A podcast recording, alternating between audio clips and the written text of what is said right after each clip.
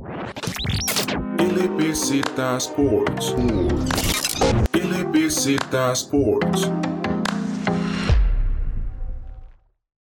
Bienvenidos a un nuevo podcast de LBZ Sports. Vamos con otro podcast de NFL. En este caso vamos a repasar la semana 10, una semana que tuvo altos y bajos, algunas sorpresas y partidos bastante interesantes. Me acompaña David Loaiza, como es costumbre. ¿Cómo estás, David?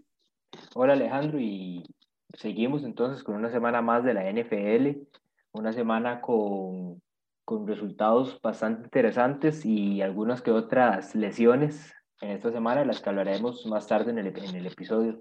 Comencemos con el primer partido. Se, se, enfrentaban los Indianapolis Colts contra los Tennessee Titans, dos equipos que son de la misma división y tienen un récord en realidad parecido. El equipo de los Colts venció al equipo de los Titans 34-17 de forma sorpresiva, porque los Titans eran los favoritos, pero un equipo de Indianapolis que se basa mucho en su defensiva, gran defensiva contra la corrida, y eso no pudo, y con eso contenieron a Derrick Henry. Veíamos un partido donde Henry al, al puro principio ni siquiera le, le, daban el balón los Titans, incluso optando a utilizar otros corredores como Jeremy McNichols y Donta Freeman, pero ya en, el, en, la segunda parte del encuentro tratan de, de buscar más a Derrick Henry y, y se, trataron de basarse más en, en, su fortaleza con este jugador Henry que su físico pues es una de las grandes ventajas que tiene el momento de correr el balón porque prácticamente empuja a los defensas cuando tratan de taclearlo y utilizan más esta arma ofensiva pero aún así la defensa de los Colts termina haciendo un buen trabajo para que no logren llegar hasta la, nota, hasta la zona de anotación. Incluso vemos que los Titans eh, se fueron en blanco en la segunda mitad del juego. Y ahí en la segunda mitad del juego es cuando saca diferencia el equipo de los Colts, un equipo que se basó, como dije, completamente en la defensa y se ha basado en la defensa, corrió el balón bastante bien. En el caso de Naheem Hines, que tuvo 70 yardas aéreas, un touchdown terrestre y un touchdown aéreo, un jugador que tiene esa capacidad de doble arma y un equipo de Indianapolis que sacó la ventaja en la segunda mitad, como dice David, blanquearon al equipo de Tennessee y lo hace por medio de su defensiva, una defensiva que es buenísima contra la carrera, como dije, y lo que obligan es a que Ryan Tannehill tire más y, en y también son muy buenos en el cubriendo el pase, entonces es muy complicado anotarle este equipo los Colts, que a mí me gusta mucho, serios contendientes, pero lo único que preocupa es el caso de Philip Rivers, en este caso tuvo un buen partido, 308 yardas y un touchdown, pero yo creo que fue más por la línea ofensiva. Esta línea ofensiva es de las mejores con, con Quentin Nelson. Entonces es un equipo que está bastante armado y que en este caso dio la sorpresa que tienen ustedes Tennessee Titans, que cuando no pueden establecer el juego terrestre y Derrick Henry no domina las trincheras, le cuesta mucho Ryan Tannehill. Alejandro, como mencionas, los Titans pues estaban, estaban ahí compitiendo en esa primera mitad, el marcador incluso lo tenían a favor, 17 a 13, pero ya lo que se viene en la segunda mitad, se viene el debacle por parte de los, los jugadores, el equipo de jugadas especiales, donde Trevor Daniel, que ahorita es el punter de los Titans, bueno, en, el, en uno de los intentos pateó mal el balón y se fue, se fue más hacia, hacia la derecha, donde le dejó el balón a los Colts en la yarda 27 de los Titans. Eh, jugadas después anotan touchdown por medio de, de que ya mencionábamos a Naheem Hines y después en otro intento de, de la misma jugada, del, el punter le bloquean el intento y la defensa anota un touchdown, que son dos jugadas que cambiaron completamente lo que estaba ocurriendo en la cancha y le terminan dando la victoria a los Colts. El equipo de los Colts se pone de líder con, con el mismo récord que el equipo de Tennessee, pero ya tiene esa diferencia de vuelos directos. Entonces va a ser complicado que el equipo de los Titans vuelve a recuperar ese liderato. Acordémonos que el liderato aquí en la NFL significa mucho, porque queda como líder divisional y abre partidos en casa. Y no solo que te asegura tal vez empezar en casa, sino que es, esa parte de asegurarse un puesto en los playoffs, porque la parte, digamos, los otros equipos no siempre va a estar seguro que siendo segundo de, la, de tu división puedas entrar en los playoffs. Entonces, ser el líder divisional, ser líder divisional es sumamente importante en la NFL. Sí, correcto. Y con esto seguimos con el siguiente partido, un partido bastante interesante entre Los Ángeles Chargers que se enfrentaban contra los Miami Dolphins. Acordémonos que los Chargers llegaban con un récord de dos ganados y seis perdidos. Y con esto, Alejandro, también tenemos un, un encuentro bastante interesante porque jugaban los dos quarterbacks rookies de, en de este draft, donde Tua Tagovailoa se enfrentaba a Justin Herbert, dos jugadores que incluso empezaban la temporada como, como suplentes y por el lado de Herbert, gracias a un error del médico del equipo, pues se le da la oportunidad de empezar, el, de empezar por ahí, la, se le da la, la oportunidad de ser el titular del grupo y por el lado de Tua, pues va más por el, se toma la decisión de que Fitzpatrick vaya a la banca y Tua, y Tua agarre el rol titular y que lo ha hecho bien, incluso con este partido que termina 29-21, ventaja victoria para los Dolphins, que ya van 3 a 0 con Tua al mando. Un partido donde yo creo que la diferencia fue los errores que comete, las entregas de balón que comete el equipo de los Chargers, le interceptan un pase a Justin Herbert y el equipo de Miami se basa mucho en su defensiva porque puede crear jugadas y puede recuperar el balón, recuperar el balón en zonas ideales del campo, en zonas del equipo rival entonces esto le ayuda mucho a Tua a posicionarse bien y poder hacer un buen partido. Como dice en este caso, tuvo 169 yardas y dos touchdowns, pero vemos que tuvo que tirar poco. Tiró 25 veces y completó 15 de esas veces, entonces se ve que tira poco, pero tira efectivo.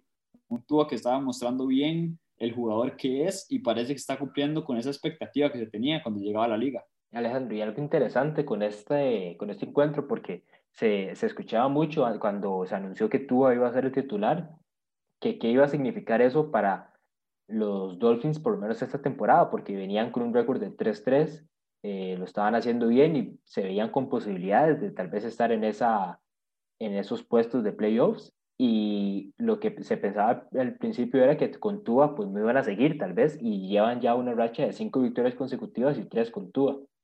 Y con esto el equipo de Miami pone presión, pone presión en ese AFC East donde los Beatles siguen de, de primeros con un 7-3, y, pero los, el equipo de Miami está segundo, y está segundo porque ya tuvo el bye week en la semana que no juegan porque descansan, y va 6-3. Una división bastante interesante porque vemos a los Patriots de terceros, es impactante verlos ahí y ver al equipo de Miami y Buffalo que tantos años estuvo abajo, ahorita comandando esa división, pero un equipo de Miami que como dije, yo creo que lo más interesante es esa defensa. Brian Flores ha hecho un gran trabajo en eso ha hecho una defensa bastante fuerte con Kyle Van Noy, que es uno, un exjugador de, de los Patriotas, que a mí me gusta mucho.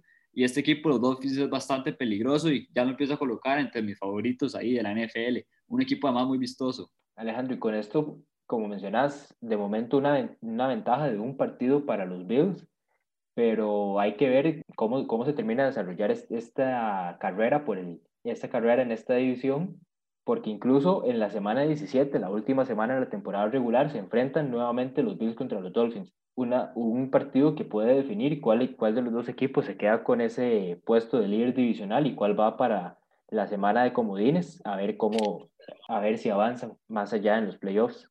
Sí, como dije, un equipo de Miami que es bastante interesante y se mete a pelear por los playoffs, un equipo que se basa mucho en la defensiva y es bastante ordenado, tiene los special teams bastante bien, un Brian Flores que está haciendo un gran trabajo. Vamos con el siguiente partido, los Seattle Seahawks que venían de una, de una derrota contra los Buffalo Bills, se enfrentaban contra los Ángeles Rams. David, voy a leer las estadísticas de los dos quarterbacks de este partido, Russell Wilson, candidato a MVP, y el otro lado Jared Goff. Uno tuvo 248 yardas, dos intercepciones y seis sacks. Y del otro lado, el otro tuvo 302 yardas, cero touchdowns, cero intercepciones y tres sacks. ¿Cuál es cada uno, David? Lo que normalmente se pensaría es que Russell Wilson sería tal vez el de las 300 yardas y pocos sacks. Incluso, tal vez uno pensaría que, bueno, un partido de Russell Wilson sin touchdowns pero lo que sorprende va, es como mencionas, seis sacks para Russell Wilson y dos intercepciones en este encuentro. Por, uno por parte de los sacks, porque bueno, como se vio en el partido, la línea ofensiva de los Seahawks no, no logró contener principalmente a, Aaron Donald.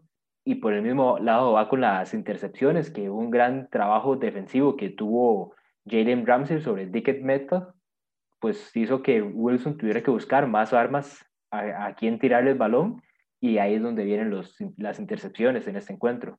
Un equipo de los Rams que a mí me gusta mucho, se parece mucho al equipo de Miami, donde se basa mucho en la defensiva. Vemos a Aaron Donald, como dice David, el propio Jalen Ramsey, que le puso en loca ahí a DK Metcalf y no lo dejó hacer completamente nada.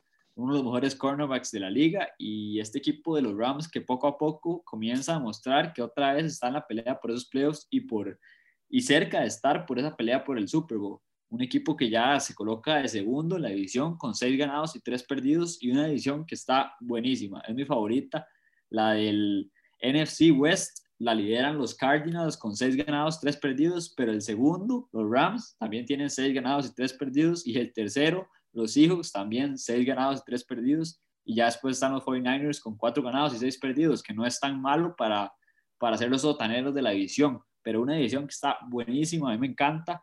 Y va a estar bastante interesante porque esta semana 11 juegan dos equipos de esa división otra vez. Juegan los Cardinals contra los Seahawks.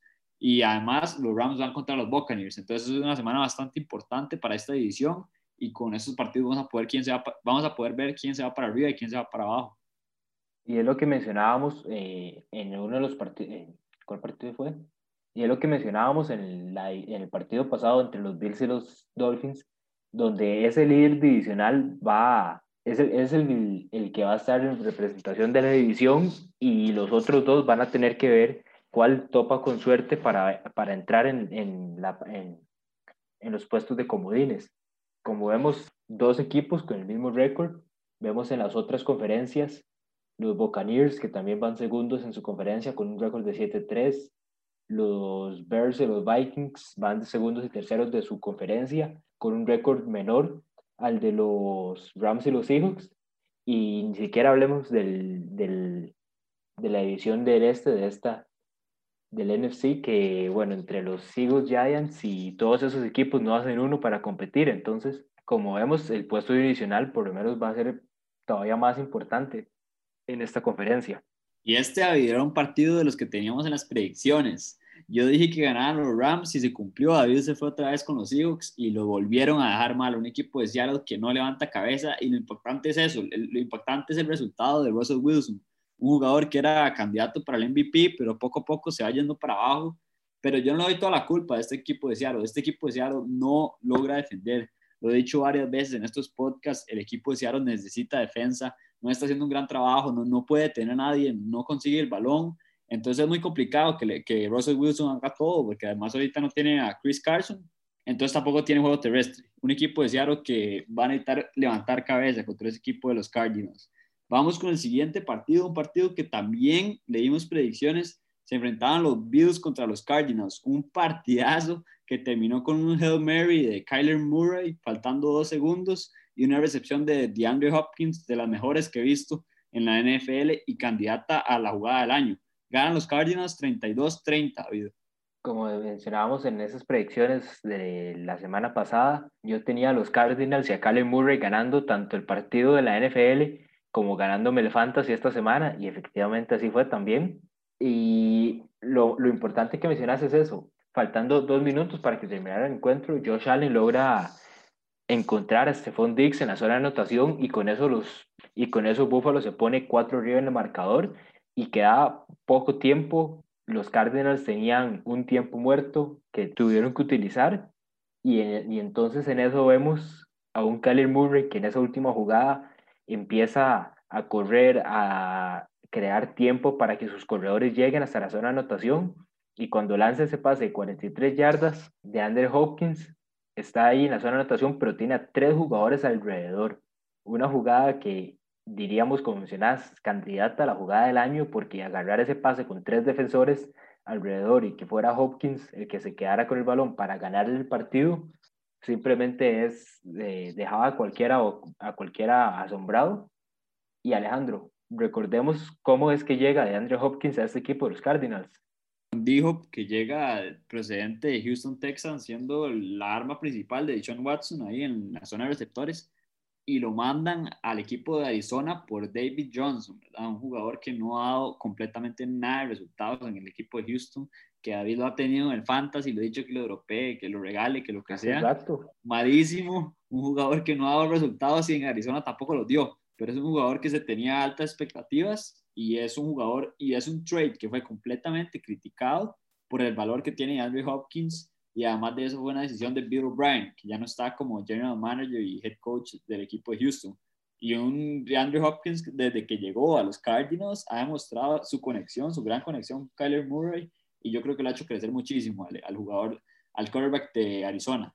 Un equipo de Arizona que le cuesta mucho defender, pero le encanta atacar y es muy bueno atacando, como dije, con Kyler Murray, DeAndre Hopkins, con Kirk. Tienen bastantes armas a la ofensiva, pero a la defensiva no. Y por el otro lado, Buffalo es parecido. Buffalo también le cuesta defender, pero ofensivamente tiene a Josh Allen, a Stephon Diggs, a Cole Beasley, muchos armas al ataque. Entonces sabíamos que iba a ser un partido así, de, de no parar, que cualquiera que tuviera, cualquiera de estos dos quarterbacks en el fantasy iba a tener una buena semana y un partidazo completamente. Esa, ese pase, Kyler Murray me encantó, un pase casi de más de 50 yardas, un pasesote, demostró el brazo que tiene y felicidades para los Arizona Cardinals que se, que se colocan como líderes de esa división del NFC West. Y con esto, Alejandro, también se habla mucho en las últimas fechas con el tipo de juego que ha tenido Kelly Murray. En este encuentro lo vemos con un touchdown aéreo, que es el que les da la victoria, y vemos además dos touchdowns terrestres. Pero se habla mucho de Kyler Murray entrando tal vez en esas conversaciones de MVP que le puede competir tal vez a Patrick Mahomes, que ahorita es el que vaya tal vez de líder. ¿Cómo, cómo ves vos a este Kyler Murray en su segunda temporada, que se le compara mucho con la temporada que tuvo el año pasado a Lamar Jackson? Sí, muchos quarterbacks de la NFL, eso es lo que les pasa, que la primera temporada de novato tienen una buena temporada, pero no terminan de estallarla y ya cuando entran en el segundo año se ve completamente diferente. Kyler Murray ahorita parece un Russell Wilson, en serio, se ve muy parecido la forma que jugar. Al rato hasta corre mejor y más rápido que Russell Wilson, es un arma terrestre y tirando el balón, además de muy preciso, y yo creo que en esa jugada de Andrew Hopkins mostró algo que la gente se le olvida, que es el cañón que tiene de brazo, porque en serio cuesta levantarla tanto, más de 50 yardas, como dice, y le tira un pase bueno a Andrew Hopkins, que es verdad, tenía, como dice hasta tres defensivos encima, pero lo pone a competir, que es lo más importante, le tira la bola para que él compita, compite y gana, y con eso ganan los Cardinals. Además de eso, me gustó el play call que tuvieron en, esa, en ese último drive para ganar el partido. Me gusta este equipo de Cardinals y se ve que puede competir. Con un poco más de defensiva, creo que ya sería otra cosa. Y en el caso del MVP, creo que Kyler Murray sí está ahí, está cerca de Pat Mahomes, pero por nombre, porque Mahomes ha sido un poco más consistente, tal vez, y porque tiene más armas al ataque, creo que Pat Mahomes lleva la, la delantera, pero si en algún momento tiene un mal partido y Kyler logra mantenerse, creo que tenemos un nuevo frontrunner para MVP en Kyler Murray. Vamos con el siguiente partido, un partido de domingo por la noche, prime time, se enfrentaban los Baltimore Ravens contra los New England Patriots, se enfrentaba Lamar Jackson contra Cam Newton, dos jugadores que han sido MVPs en esta liga y sorprendentemente ganó el equipo de New England, pero ganó bien, ganó bastante bien, me gustó cómo coachó en este partido Bill Belichick, que se veía que quería ganar que metía mano en el partido y el equipo de New England que otra vez se basó corriendo el balón en un Damien Harris que tuvo 121 yardas y un Cam Newton que hasta tuvo un touchdown terrestre y uno aéreo. Entonces se ve mejor este equipo de los Patriots, eh, poco a poco levanta cabeza. Así es, Alejandro, y como mencionabas, un Bill Belichick que es entrenador, general manager, y al parecer hasta controla el clima ya en, en Nueva Inglaterra, porque se, estaban jugando con, como llamamos, un legítimo baldazo. Eh, la lluvia simplemente caía en, la cancha. Lo más, el, el, punto, como hemos hablado, yo creo que en varios de esos partidos, qué mejor, qué mejor entrenador para limitar el juego terrestre y, qué, y defensa como los Patriots y Bill Belichick, que eso fue el, el arma que utilizaron para este encuentro, limitar lo más que pudieran a los Ravens y su juego terrestre. Vemos Lamar Jackson, 55 yardas. De segundo corredor, Gus Edwards con 42 yardas. Y ya, con, y ya limitando el juego terrestre de los, de los Ravens, ya, ya ahí es donde empieza como a... Ya ahí la, la ofensiva de este equipo pues tiene que, que ver a qué otras armas puede recurrir ya, ya en la parte aérea, donde hemos visto esa temporada que, y la temporada pasada también, que no es uno de sus fuertes jugar por lo aéreo, y su principal arma es correr más que todo con Lamar Jackson. Y en este partido no pudieron hacerlo, no pudieron hacerlo por la gran defensiva que tuvo el equipo de New England y creo que sí afectó el clima en este partido. Vi a Lamar Jackson bastante incómodo en ese último drive del partido, pudo haber hecho un poco más y se dieron pases cortos, pases malos, malas decisiones. No me gustó tampoco el cocheo en este partido, pero un equipo de Baltimore Ravens que se queda ahí, se queda en la contendencia por llegar al Super Bowl, por ese campeonato del, eh, de la americana de NFL. Entonces creo que el equipo está bien, necesita algunos cambios. Lamar Jackson no es el jugador que era el año pasado, no es el MVP que fue el año pasado, pero un equipo de los Patriots que le tuvo un buen partido, un buen planteamiento, que sabía cómo jugarle a este equipo de los Ravens y que si Cam Newton no se equivoca, podemos ver que son bastante peligrosos. Y Alejandro, con esto, ¿en, en qué? Con esto, ¿cómo quedan los Ravens en sus planes de, de estar en la postemporada de este año? Los vemos ahorita segundos en la división del norte, con los Steelers liderando, siguiendo invictos esta temporada con nueve victorias, pero vemos tanto en la misma división a los Cleveland Browns con el mismo récord que los Ravens, vemos en las otras divisiones como ya mencionamos, los Dolphins con un récord de 6-3, igual que los Ravens, los, los Oakland Raiders tienen el mismo récord y ya hablábamos de la parte sur de esta conferencia, donde tanto Colts y Titans tienen ese mismo récord. Entonces va a estar bastante peleado y ver qué termina de pasar, porque los Ravens van a tener un panorama complicado para entrar en la postemporada este año, especialmente viendo algunos de, bueno, va a tener que pelear aunque tienen un, un calendario bastante accesible, como ya hemos hablado, le tocan los Cowboys, los Jaguars, los Bengals, los Giants. Hay cuatro partidos que van a tener que ser victorias y que son los partidos que les terminarían dando la ventaja para entrar en la postemporada.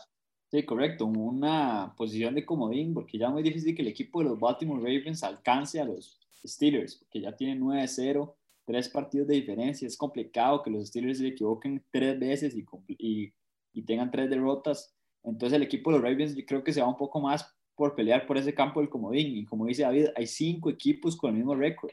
Hay cinco equipos, seis ganados, tres perdidos. Y uno de esos es el equipo de los Cleveland Browns, de la misma división.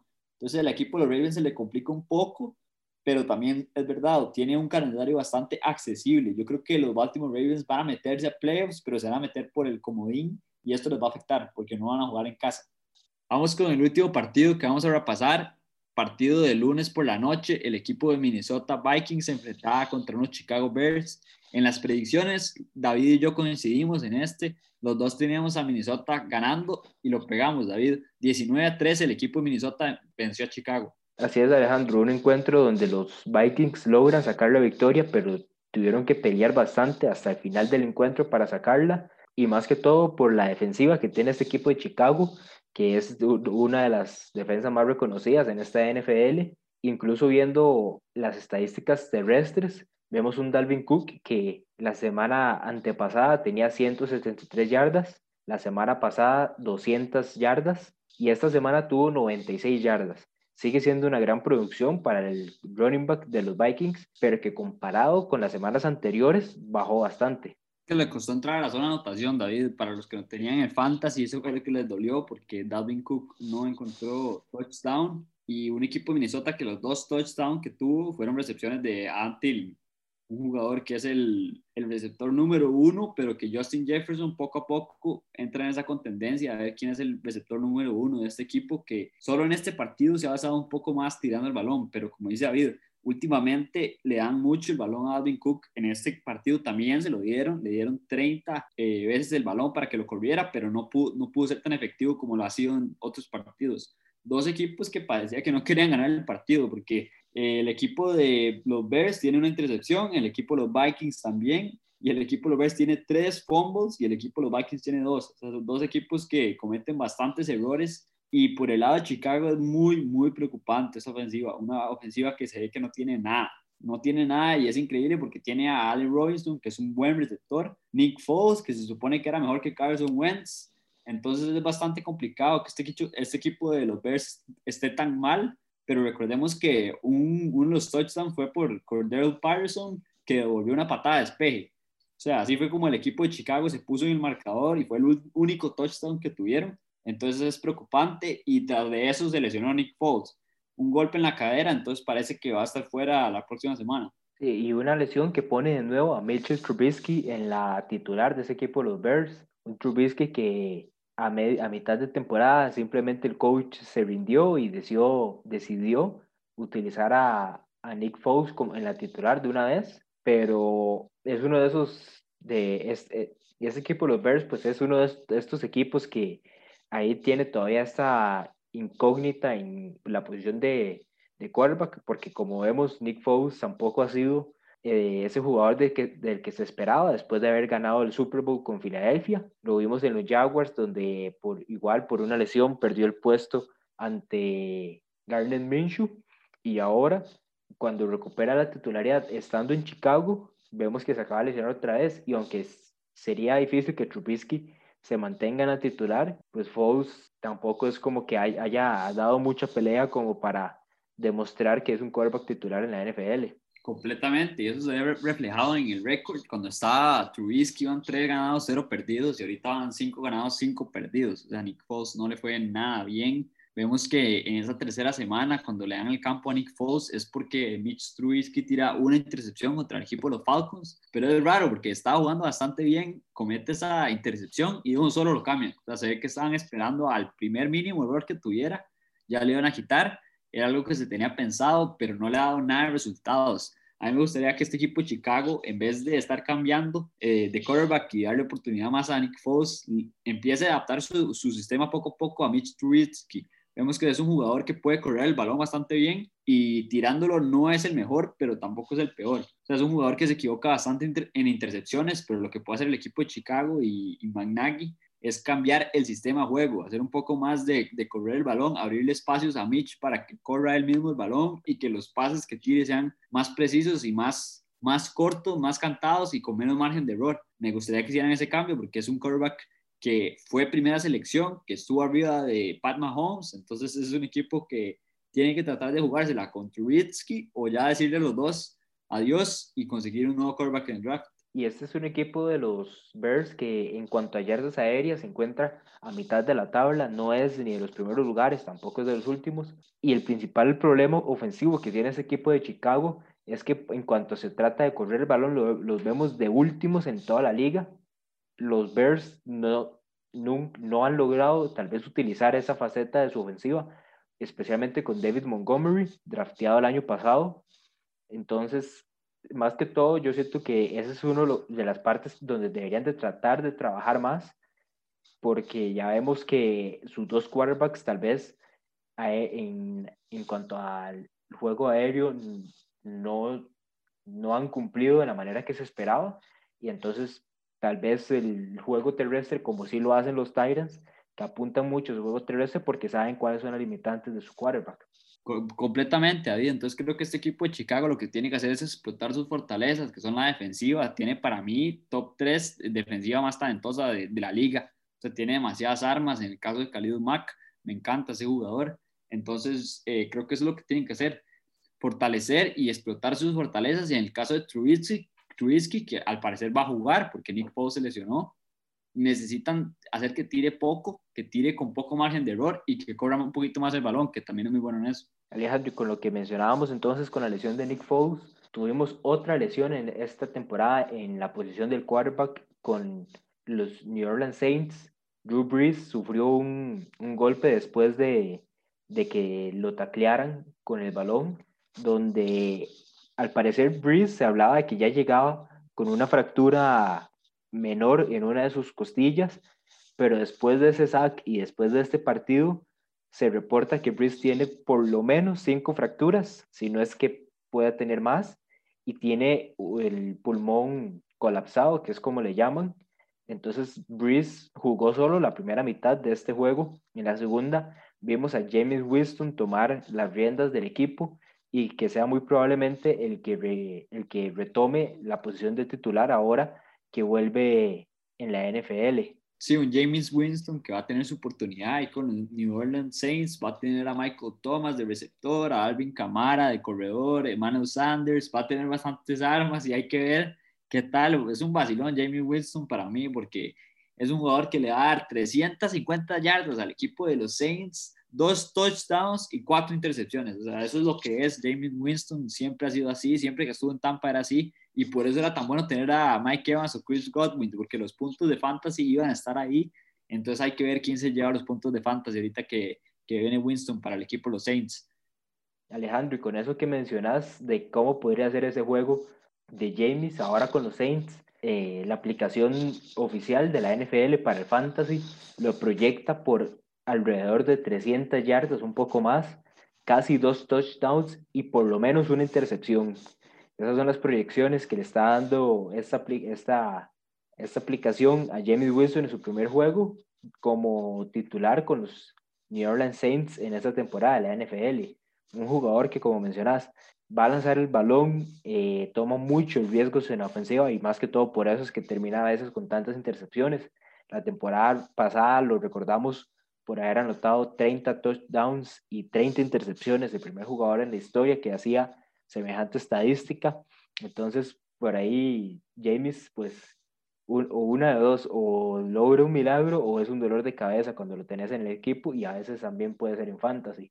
Completamente, hay que estar atentos ahí con la presentación de James Winston como quarterback de los Saints. Se le cumple a muchos aficionados de ahí, el quarterback, ex quarterback de los Buccaneers. Vamos con la siguiente parte de este podcast y como es costumbre, vamos con las predicciones. La parte favorita David, porque se fue dos, dos ganados y una perdida.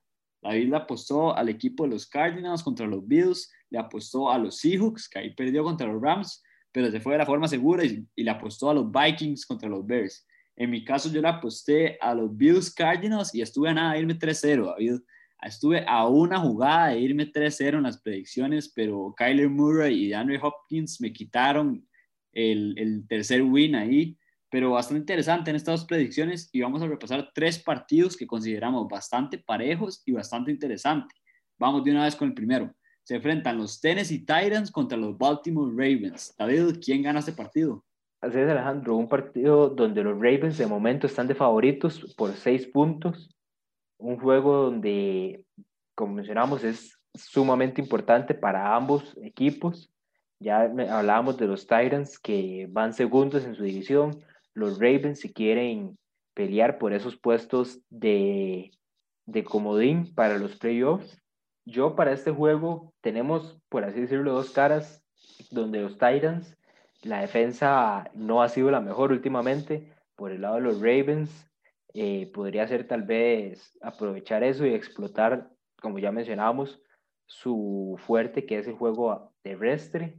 Y yo hoy por el lado de Tennessee para este juego. Espero que ya le den más juego al mismo Derrick Henry.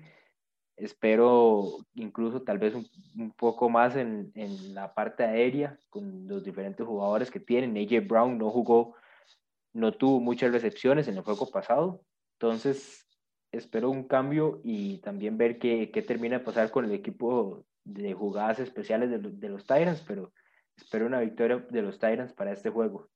En mi caso, yo con este primer partido me voy a ir con los favoritos, le voy a apostar a los Baltimore Ravens. Creo que, bueno, son dos equipos que, como dijimos, vienen de derrotas y son dos equipos que tienen duelos prácticamente, ese es un, prácticamente un duelo directo por el comodín. Dos equipos que están 6-3 y están peleando por esos tres campos del comodín de la conferencia americana. Entonces yo creo que el equipo de Baltimore va a establecer su juego terrestre y de acuerdo con ese juego terrestre va a poder sacar la victoria, porque para mí el equipo de Baltimore tiene una gran defensiva y una gran defensiva que defiende bien el juego terrestre. Sí, no fue el caso con el partido de los Patriots, pero creo que en este caso los Ravens se van a ir arriba y van a ganarle a los Titans. Vamos con el segundo partido. Otra vez tenemos al equipo de los Cardinals y otra vez tenemos al equipo de los Seahawks. Dos equipos que últimamente han tenido, han tenido partidazos y en este se enfrentan en un duelo divisional, un duelo divisional completamente interesante e importante porque el que gane este partido prácticamente se da como líder. Un partido donde los Seattle Seahawks salen como favoritos por tres puntos. David, ¿quién gana este partido? Voy a mantenerme fiel a Kyler Murray, tanto para el fantasy como para estos picks de la NFL. Como bien hablábamos, tal vez la defensa de los Cardinals no es la mejor que hay, digamos, en la NFL, pero sí es mucho mejor que la que tienen ahorita los Seahawks. Espero tal vez ahí un, por lo menos una intercepción para, para esta defensa de, Arizona, por, tal vez por intermedio del defensor Buda Baker. Y espero un gran partido tanto de Hopkins como del mismo Kyler Murray para darle la victoria a Arizona en este juego. En mi caso, tampoco voy a estar de acuerdo con esta selección de David. Yo me voy con los Seattle Seahawks Hoy solo con favoritos me he ido. Nunca me voy con los favoritos, pero ahorita me voy otra vez con los Seattle Seahawks, que son favoritos por menos tres puntos. Entonces creo que el equipo de Seattle viene de dos derrotas consecutivas, viene de dos partidos terribles. Russell Wilson, un Russell Wilson que para mí es de los mejores quarterbacks de la liga, top 3, top 5. Es un jugadorazo que estaba antes de los dos partidos por la pelea del MVP, que se estaba poniendo este equipo de Seattle al hombro y yo creo que no va a dejar que el equipo de Seattle pierde tres, pierda tres partidos seguidos. Creo que va a sorprender al equipo de Arizona, pero este va a ser un partidazo otra vez, dos equipos que no tienen la defensa bastante efectiva. Entonces, para el que tenga a Russell Wilson, a Kyler Murray, a Dike, a Lockett o a DeAndre Hopkins, va a tener bastantes puntos en el fantasy y va a ser un partido de muchos puntos.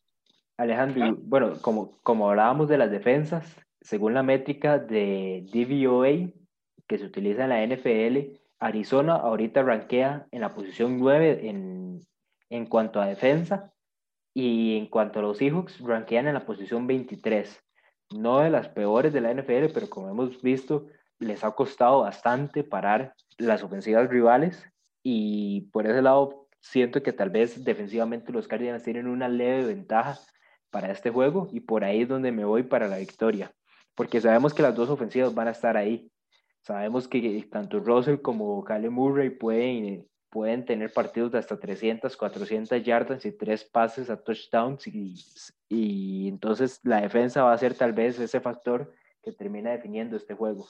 Vamos con el siguiente partido de estas predicciones, último partido que vamos a, a, repasar, un partidazo, Los Ángeles Rams se enfrentan a los Tampa Bay Buccaneers, dos equipos que tienen récord positivo, en el caso de los Rams, seis ganados, tres perdidos, en el caso de los Bucks, siete ganados, tres perdidos. Acordémonos que los Rams ya fueron en el bye y los Buccaneers no han ido. Un partido donde los Buccaneers llegan como favoritos por tres puntos. David, ¿quién gana este partido? Para este encuentro no, no, para, por lo menos yo no tengo mucho que decir. Simplemente confío en Tom Brady y la defensiva que, que tienen estos Buccaneers, que dicho sea de paso, y como ya mencionábamos en la métrica esta de DVOA, los Buccaneers están en la primera posición en cuanto a la parte defensiva. Entonces, espero un buen partido defensivo por parte de los Buccaneers, especialmente contra Jared Goff. Siento que los Buccaneers, como hemos hablado, tienen muchas armas ofensivas como para que los Rams se centren solo en una, como vimos pasó en el partido de los Seahawks con Dickie Metcalf. Vemos que está Chris Godwin, Mike Evans, Gronkowski, eh, el mismo Antonio Brown, a veces Scotty Miller, y por el lado terrestre tienen a Ronald Jones y Leonard Fournette, entonces espero una victoria de los Buccaneers en este juego. En este vamos a coincidir, siempre coincidimos en el tercer partido, pero yo no le voy a apostar en contra de Tom Brady y los Buccaneers, los veo como favoritos, un equipo de los Rams que me gusta mucho, me gusta mucho lo que está haciendo defensivamente y creo que sí le va a poner problemas allá a Tom Brady presionando al, al quarterback del equipo de Tampa Creo que este va a ser un partidazo, va a estar bastante parejo y creo que los, los pequeños detalles son los que van a hacer la diferencia. Alguna entrega de balón, algún fumble, alguna oportunidad en cuarto down, creo que eso va a ser la poca diferencia que va a hacer y sí creo que va a ser por tres puntos. O sea, veo este partido bastante parejo y va a ser un partidazo que ver. Con esto llegamos al fin de nuestro repaso de la semana 10 de la NFL. También les dimos nuestras predicciones para la semana 11. Tenemos bastantes partidos interesantes para que los vean. Y les recuerdo que subimos el lunes podcast de Christopher Nelson de Sikiris y además de eso le agregamos una parte especial que es el mock draft de la NBA. Bastante interesante para que lo vayan a repasar. Muchas gracias por escucharnos. Les recuerdo seguirnos en nuestras redes sociales LBZ Sports, Facebook, Instagram y Twitter. Muchas gracias David y nos vemos para la semana 11. LBZ Sports. LBZ Sports.